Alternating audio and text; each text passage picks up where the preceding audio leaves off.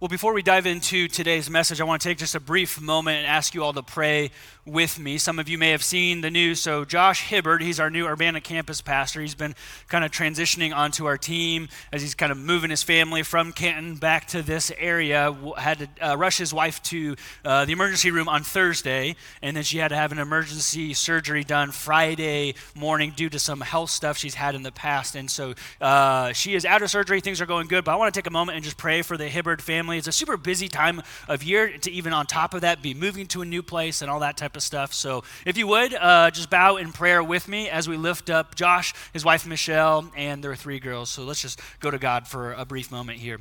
Lord, we uh, pause before we continue in our time of worship to worship through prayer. Uh, we, we thank you for the Hibbard family, and uh, even though our relationship with them is just beginning, uh, the, the love and the passion they have for this community and this church, uh, we pray for Michelle as she just continues to recover from uh, these uh, kind of unforeseen health things. And uh, so we just pray that she finds rest, that she finds peace, that she finds solace. We pray for uh, Josh as he kind of uh, manages the girls and uh, all the stresses and logistics of everything going on right now. So just be with the Hibbard family, be with them as uh, they, they kind of begin this journey and tr- trek of becoming a part of the first family. But most importantly, may they continue to find hope and joy and love and peace in you and you alone in this season. We offer our prayers to you. So now we pray. Amen.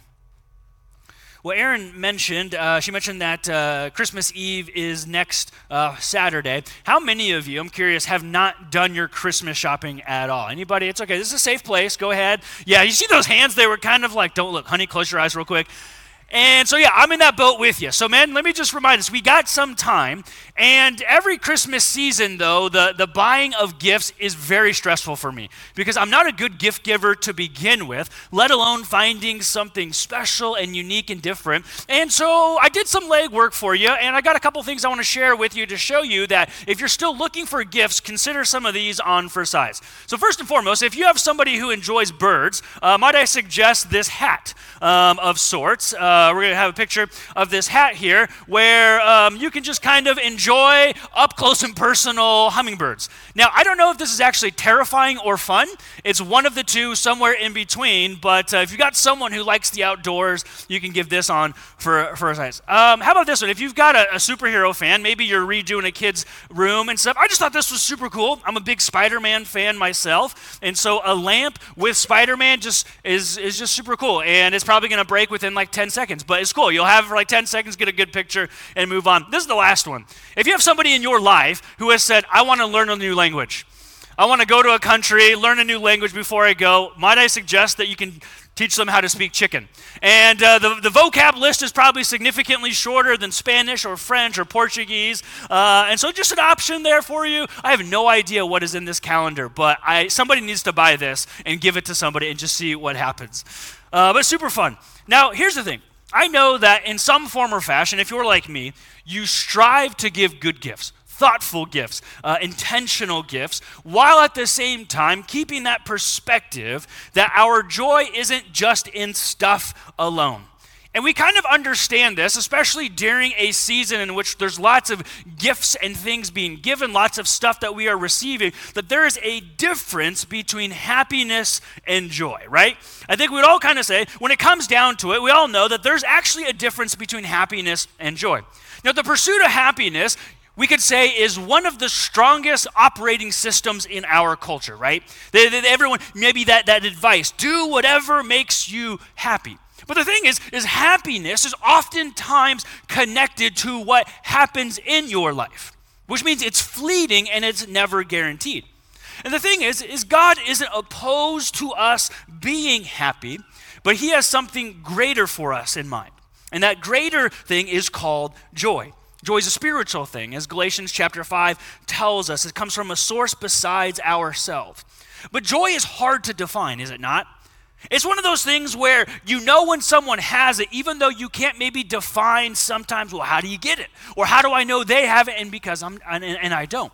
Like, you ever met somebody uh, who is going through a really, really rocky time in life? Life's just throwing them curveball after curveball after curveball. Or maybe everything that they've tried just has broken and doesn't work. And you expect them to be down in the dumps. You expect their life to just be miserable and depressed, and they're just sulking in their tears, and yet they have a joy about them.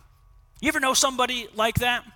That somewhere along the lines they tapped into a secret that says there's a difference between joy and happiness. And while I might not be happy right now, they are still standing firm on joy. Happiness and joy, they can look similar on the outside, but couldn't be more different on the inside. And here's why this is what I believe is that we can choose joy. We can't necessarily choose happiness because we can't control a lot of what happens to us in life, but we can, time and time again, choose joy. One is connected to feelings, emotions, an expression of an experience, while another is a choice. So let me just ask you this morning don't you wish that you maybe had a little bit more control over the joy and happiness in your life? Don't you wish that, that, that the highs and lows weren't, weren't predicated on the wind of your circumstances? And that whether everything is going exactly the way you plan or nothing is going to plan whatsoever, that there's still a way to find joy in life. Well, we can't choose what happens to us most times. We can choose to be joyful in all circumstances. And that's what we're going to talk about this morning. So, if you have your Bible, uh, I invite you to turn with me. We're going to start in the prophet Isaiah, chapter 7, and read right behind that Luke chapter 2. But then we're going to jump to Philippians chapter 4 for most of the morning. Isaiah chapter 7 marks this prophecy, this word given to this man by the name of Isaiah, some 700 years before the incarnation, the birth of Jesus. It's at a time when Israel, the ancient people of God, were in turmoil. Nothing was going their way. And God says, Have hope because Emmanuel, God with us, is on his way. Trust and believe. And so we're going to read uh, Isaiah chapter 7, verse 14, and then we're going to immediately jump to this proclamation of what happens. So in Isaiah chapter 7, verse 14, this is the prophecy. It says, Therefore, the Lord himself will give you a sign. The virgin will conceive and give birth to a son, and we will call him Emmanuel, which means God with us. 700 years pass. And then we find this in Luke chapter 2, starting in verse 10, talking to us about the birth of Jesus. But an angel said to them, as angel appears to the shepherds in the field, Do not be afraid. I bring you good news that will cause great joy for all the people. Everybody say joy this morning great joy for all the people. Today, in the town of David, a Savior has been born to you. He is the Messiah, He is the Lord, He is, my words here, Emmanuel. This will be a sign to you. We'll find a baby wrapped in cloths lying in a manger. Suddenly, a great company of the heavenly host appeared with the angel praising God and saying, Glory to God in the highest heaven, and on earth, peace to those on whom his favor rests. What this passage, the prophecy, and then the announcement of the birth of Jesus paints this picture that God did not send Jesus reluctantly. It wasn't like, well, things didn't kind of, I don't really see how this is going to work out. Yeah, I know, I know the world and people's hearts that are far from me. I don't have any other options, so let's try this Jesus thing on for size and see if that works. No, there was this plan, there was this expectation that Jesus was going to be the great joy of God's heart to us. God did not send Jesus reluctantly. And on top of that, Jesus was a man of joy. People flocked to him. People wanted to be with him. People left behind their careers, they left behind their extended families to drop everything and follow after Jesus. Now here's the thing is if you were to do that today, would you do it for somebody who was boring? Would you leave everything you have behind to follow someone who was a little lame or mean or didn't treat people right or fair? Of course not. You see, Jesus wasn't just brought to us in joy, he was a man of joy. And even though he lived a perfect life, his life wasn't void of hardship or pain, yet he was still a man of joy. And that man of joy transformed the life of one man, the name of Paul. Through our series in the book of Acts, we got to read a lot about Paul and his transformation. And Paul goes on to write letters to churches. The, in the letter of Philippians, the Apostle Paul at this point has very little to be joyful in in his life. He's in prison for something he didn't really do. People are after him, they want him dead, and he's chained up to soldiers day and night for multiple years. And so he writes to this church, and the whole theme of the, of the letter of the Philippians is to live is Christ, to die is gain. And this is what he says in Philippians chapter 4. Picking up in verse 4 here this morning, he says, Rejoice. It's a command. I encourage you to be joyful. That's what it means. Rejoice in the Lord always. I will say it again rejoice. Verse 10 I rejoiced greatly in the Lord that at least you renew your concern for me. Indeed, you were concerned, but you had no opportunities to show it. I'm not saying this because I am in need, for I have learned to be content, whatever the circumstances. I know what it is to be in need, and I know what it is to have plenty. I have learned the secret of being content in any and every situation, whether well fed or hungry whether living in plenty or in want. I can do all things through Christ who gives me strength. So imagine for a moment being the church in Philippi, right? And someone comes in, you, they're gathered together, and someone bursts through the doors. Guys, I've got this letter from Paul. I've got this parchment. He wrote us a letter. And you probably begin to talk to yourself, okay, well, Paul's, he's in, uh, he's, he, he's, he's hundreds of miles away. He's in prison. He's chained up. He's did, for something he didn't deserve to do. People are trying to kill him. He's been shipwrecked. What, is, what do you think this letter is going to look like? Like someone who has nothing to be joyful. I, I think of this. Like if I am Paul, there's a good chance as I'm writing that the words probably sound like they're coming from this guy here. Okay? A little Eeyore esque, right? A little just, oh, well, life is pretty gray, but it could get darker. I'm in prison again. I know I don't want to be here. I know you don't want me to be here, but here we are. Oh, such is life. Well, we'll see if God gets me out of it this time. He hasn't in the past. Oh, anyways, how are you guys doing? Isn't that like what you would expect from somebody? And yet he says, Rejoice always. I will say it again. Rejoice. I've learned the secret of being content, whether well fed, whether hungry, whether I have everything I want or nothing I want. So he doesn't sound like Eeyore. He sounds more like this guy right here. Nothing can get you down. Right? If you've seen Ted Lasso, you understand he has this magnetic joy about the way he coaches his team and he interacts with people. And you're like, dude seems a little crazy. He seems a little far fetched. That doesn't seem real or natural. But Paul says it doesn't matter if I'm free or in prison. I rejoice. It, it, it doesn't matter what they do to me because I will preach the gospel. They, they, they want to kill me? Great. To die is gain. They want to keep me alive, but in prison to live as Christ.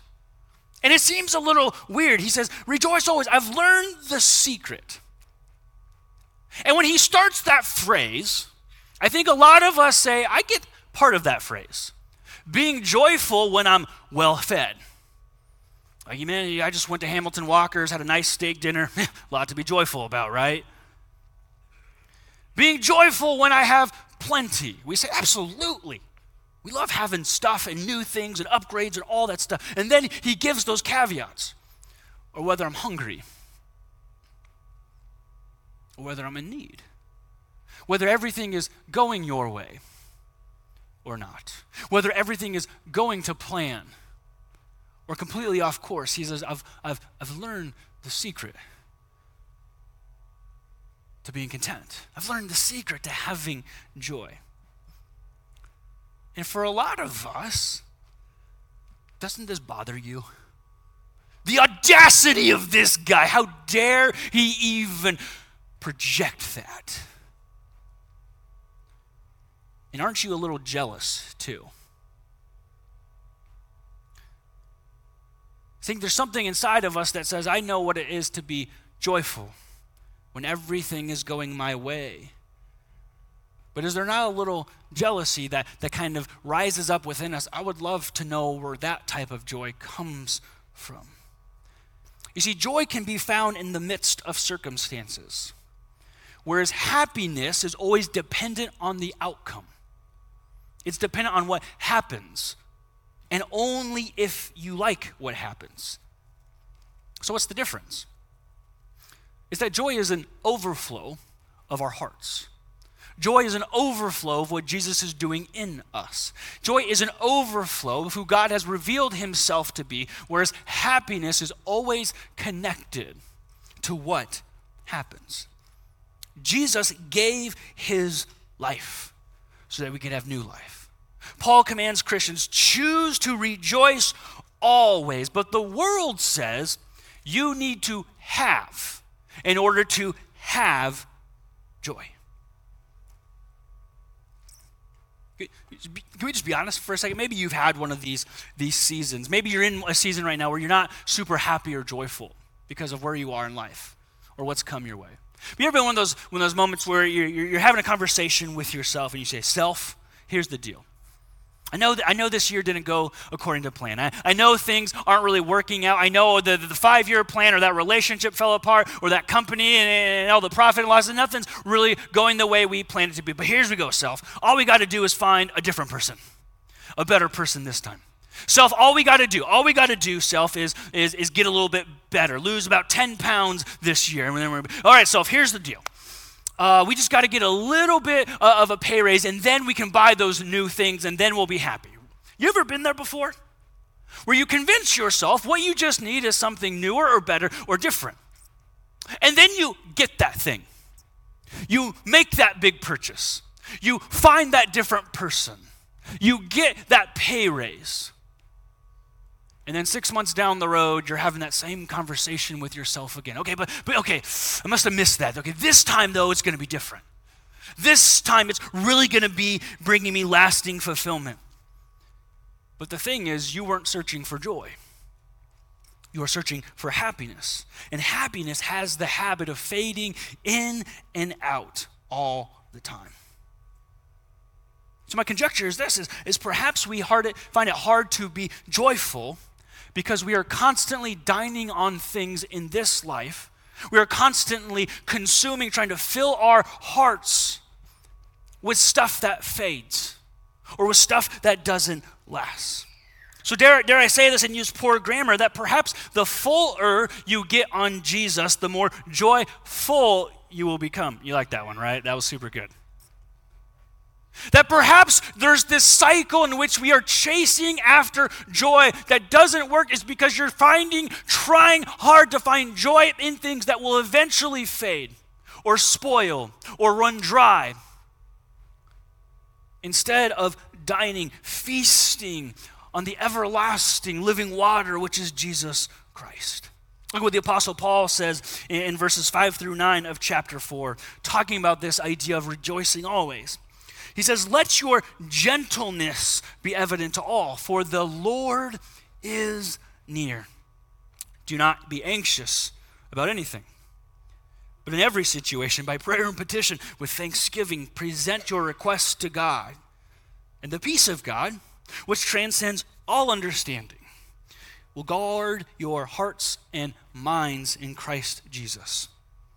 Finally, brothers and sisters, whatever is true, whatever is noble, whatever is right, whatever is pure, whatever is lovely, whatever is admirable, if anything is excellent or praiseworthy, think about such things. Pay attention to verse 9, though.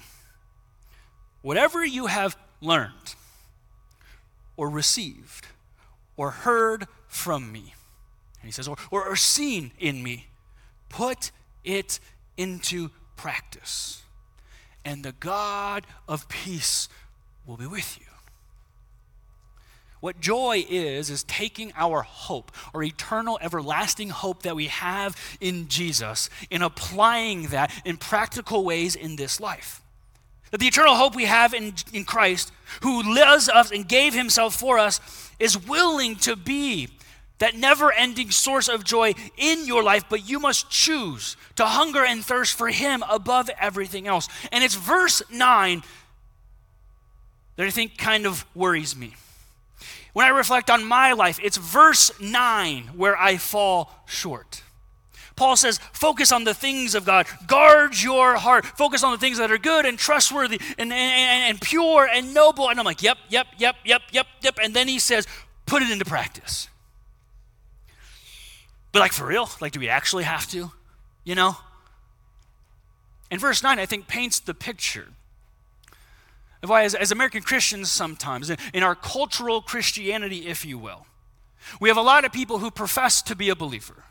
We have a lot of people who profess to be church goers, who are searching and searching and searching and searching.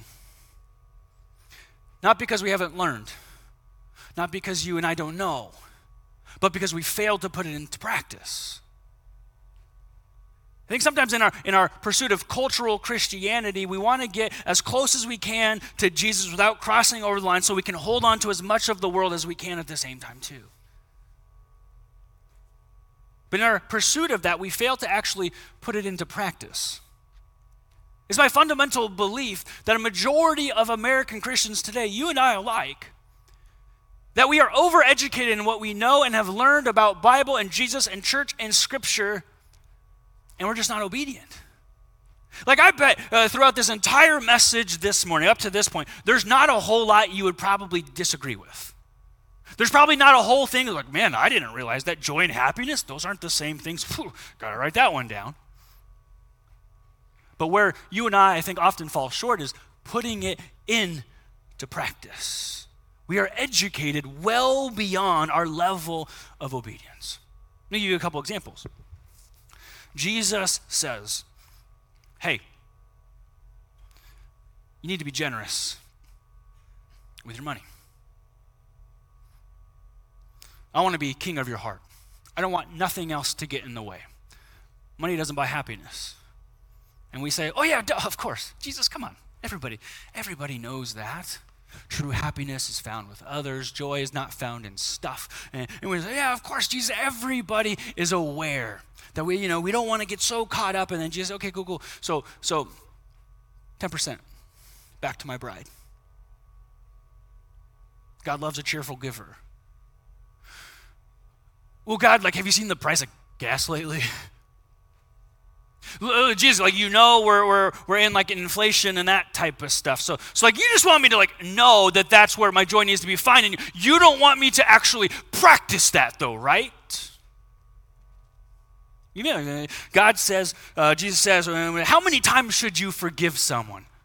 Three times? Seven times? And Jesus says in a hyperbolic manner, 70 times seven times. It means an infinite amount of times. Why? Well, you need grace in your life. Don't you want God to continue to forgive you over and over? Of course we do. So forgive as you have been forgiven. But God, like that's like for you towards us. I don't actually have to forgive him. I don't actually have to forgive them. I don't actually have to forgive her.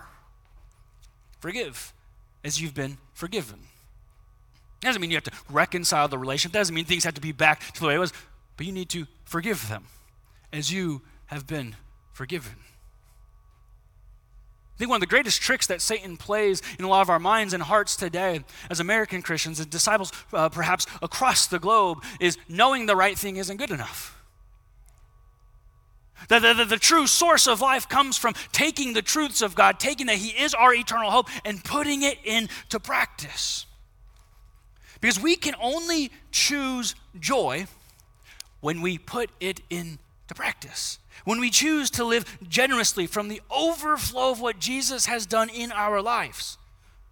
Because here's the thing is we always have something to give. Whether that's in your money, your time, your talents, your words, your encouragement, we always have something to give. And, and, and when Jesus talks about joy, it's always connected in choosing to be obedient even when it is most difficult. Can I share just two things that, that I believe the Spirit is convicting me with? The end of this year, going into next year, that I, that I believe are, are connected to this idea of joy. I've, I've grown up and I'm usually a fairly stingy person. And what I mean by that, not frugal, stingy. And maybe you're similar in the sense of like, we all like to be the person who gets theirs covered. When I go out to coffee with someone, I like to get my coffee covered. I go out to lunch with someone, I like to get my lunch covered. About two years ago, God began to really impress it into my heart and say, Eric, return the favor. Seek the joy in not being stingy and expressing that gratitude towards others. Know, the second thing is, is in a similar line. I'm not just sometimes stingy with my money or finances, which is a struggle uh, sometimes, but uh, I'm sometimes stingy with my words. I'm a passionate person. I'm a driven person. I'm a type A person. We drive, drive, drive. There's a lot of ground to take care, and we need to see this in our church and this in our service and this and, and, and sometimes I forget to not be stingy with my words, to encourage, to affirm what our staff and our volunteers and our group leaders and everyone is doing in the life of our church. And so God is saying to me in this season right now, Eric, you want to find joy, you need to live generously. And there's many ways that we can learn to live generously, but that's because true joy is always found in giving, not having. Because it mirrors what Jesus did for us in that he gave his life. And then says, You now find joy in giving out of your overflow. Because if we wait, think about it this way if we wait until we have a lot or a little to choose joy, then it's probably going to be too little, too late. Well, God, I'll give when I make this much money. Will God, I'll be generous with my words when they get their act together. Will God, I will be generous with my grace and forgiveness once they do it first. If we wait until we have, in order to be generous with the things God has given to us, we will never find true joy. Because whether you like it or not, this is the truth, right here, is that the most joyful people are often the most generous. And I'm not just talking about money here, that the most joyful people are often the most generous. Like the person who, who just encourages you and encourages you and encourages you for no reason other than the fact that they love you. Probably someone full of joy. The person that, that finds the way to continue to be faithful to God and to the church when they don't feel like it, when they don't feel like the time is there. Why? It's because of what the gifts they've been given. Let me give you a quick example of this. Uh, I was kind of doing some research thinking about this, and I, and I ran across this article of this elementary school in Bismarck, Illinois, so you know about 45 an hour or so away from here, so just north of Danville. And these elementary school kids had this idea. We said, "Hey, we know that our high schoolers, they're getting ready to go finals and they're stressed out and they're anxious." And so they said, "We can't really do anything. We can't help them with their their calculus or whatever, but what we can do is encourage them." And so this entire elementary school set out to do this. We'll show a picture of their hallways that all of these elementary school kids write, wrote uh, notes of encouragement. And the day of finals, imagine being a high schooler show up. This one said, I believe in you, in, in all of you guys, to a rock star. I bet you're going to get 100%. This last one's my favorite one. This is an awesome note for an even more awesome student. You got this. Imagine being a high schooler and you've just spent the last 12 hours cramming or whatever it is, and you're nervous and you're anxious, and you walk in and you see on your locker a note from a little kid. He doesn't know you. You're a rock star. You got this. I believe in you. Probably got to do some translation there, right? Imagine the joy you feel. Imagine the joy those kids felt sharing words of encouragement. So I want to ask you this morning where can you begin to experience the joy of Jesus through generous living? If we're not willing to be generous with the money that God has given us, if we're not willing to be be generous with the grace that Jesus has extended to us, if we're not willing to be generous with the talents the Spirit has enabled us with, if we're not willing to be generous with the words of encouragement that we can all give, then we are signing up for a lifetime chasing, fading happiness and missing out on the blessings of the joy in this life. So, how do we go about choosing joy? I want you to remember three phrases in this way. Number one is to look back. So when you're thinking about choosing joy, look back. And what I mean by looking back is look back to what Jesus has already done for you. Look back to what Jesus has accomplished for you his death on the cross, his resurrection to give you new life. Look back. Then you look up. Look up to who God is. Look up to his love shepherding you, caring for you, guiding you, leading you. And then, though, you look forward. Look forward to the life that God has in store for you. Look forward to what Jesus has laid before you. You see, when do we look, lose sight of joy? It's not when we're looking back to what Jesus has done because we should always be joyful there. It's not when we look up to God and remember that He is, is, is our King, our Lord, He is majestic, we need to worship Him. Looking forward to what Jesus has in store for us should encourage us and empower us. When we lose sight of joy, is not when we look back, look up, or look forward, it's when we look around. And we look to what He has, or she has, or what they're doing over there. We look around and we compare or we get jealous, or we convince ourselves God's with them and not with me. So, how do we choose joy? Again, time and time again, look back, look up, and look forward. Joy is arguably our ultimate response to life in Jesus. And not because Christians are immune to hangups or hiccups, rather because we know who we are and what lies ahead. The Apostle Paul, he wraps up chapter 4 uh, in, in the book of Philippians in verse 14. He says, It was good of you to share in my troubles. Moreover, as you Philippians know, in the early days of your acquaintance with the gospel, I set out for Macedonia. Not one church shared with me in the manner of giving and receiving, except only you. For even when I was in Thessalonica, you sent me aid more than once when I was in need. Not that I desire your gifts. What I desire is that more credit to your account.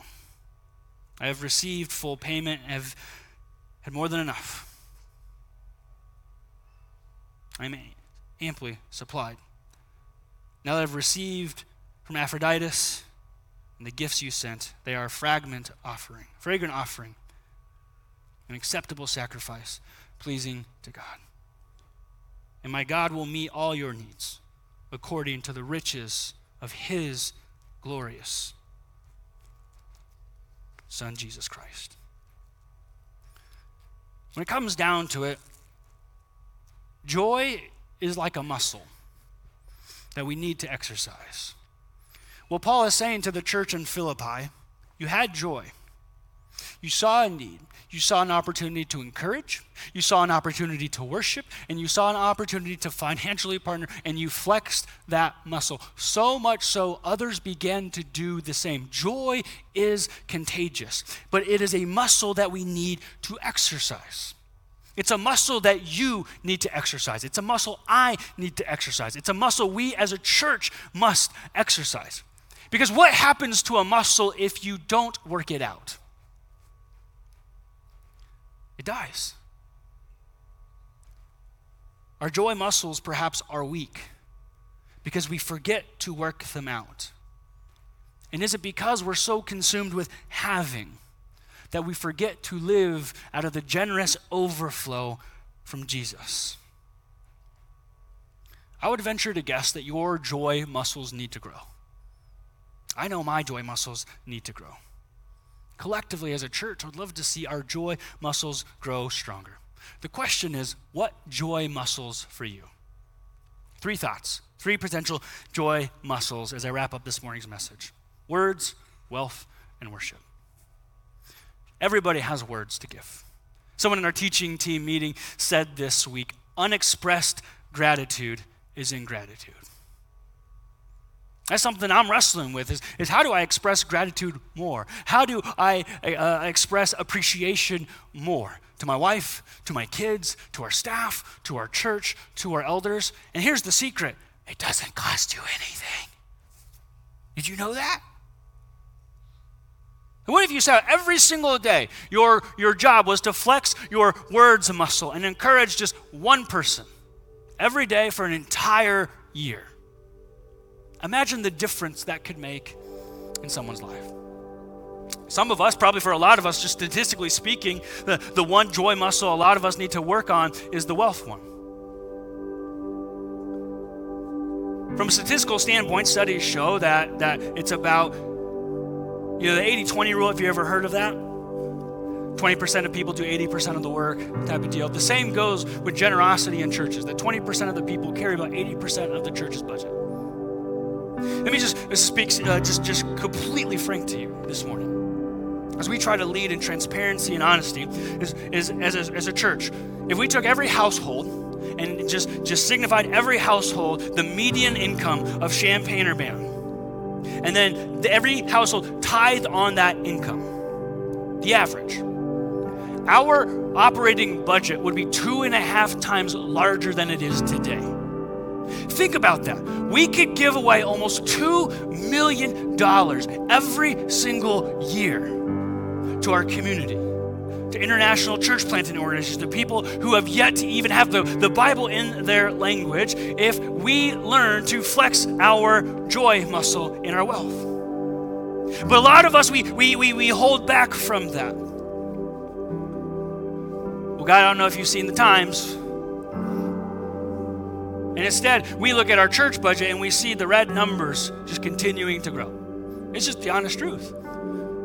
Yeah, there is inflation. Yeah, a recession might be coming. But where do you want to find your joy the rest of your life? An interesting thing about this is usually when times get tight, the first place that people pull back from is they're giving to the church so that they can still find ways to take care of themselves. And I'm not saying it's wrong to pay your bills. I'm not saying it's wrong to cover your expenses. But when was the last time that you sacrificed something to flex that joy muscle in the wealth that God has given to you? Last one. What about in our worship? And we strive here to talk about worship, not when we're singing songs. That's a part of worship. You're worshiping right now and hearing truths from the Word of God. We talk about Night to Shine, an amazing event to bless our community. That is an act of worship because you give of your talents, you give of your time to bless people. So, when was the last time you flexed your joy muscle through worship?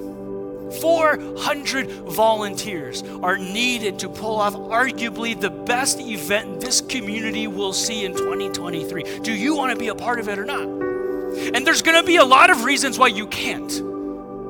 There's going to be a lot of things that will vie for that Friday evening. There's going to be some games that you could do in exchange.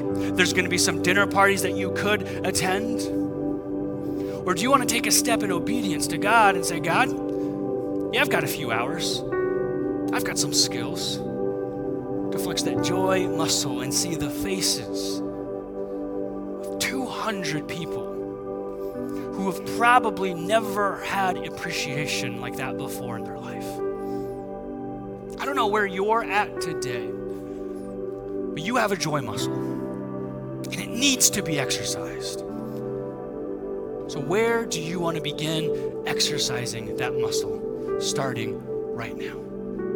Pray with me as we continue to worship this morning. Lord, we pause to offer up thanksgiving. We offer up praise. We, we thank you that your spirit moves. We thank you that your spirit convicts us. And oftentimes your spirit meets us in the areas in which we really would kind of like it if you don't. But it's because you love us, it's because your hope is eternal. God, may we seek joy of your kingdom. May we seek the joy of your face. May we seek the joy of your bride, the church.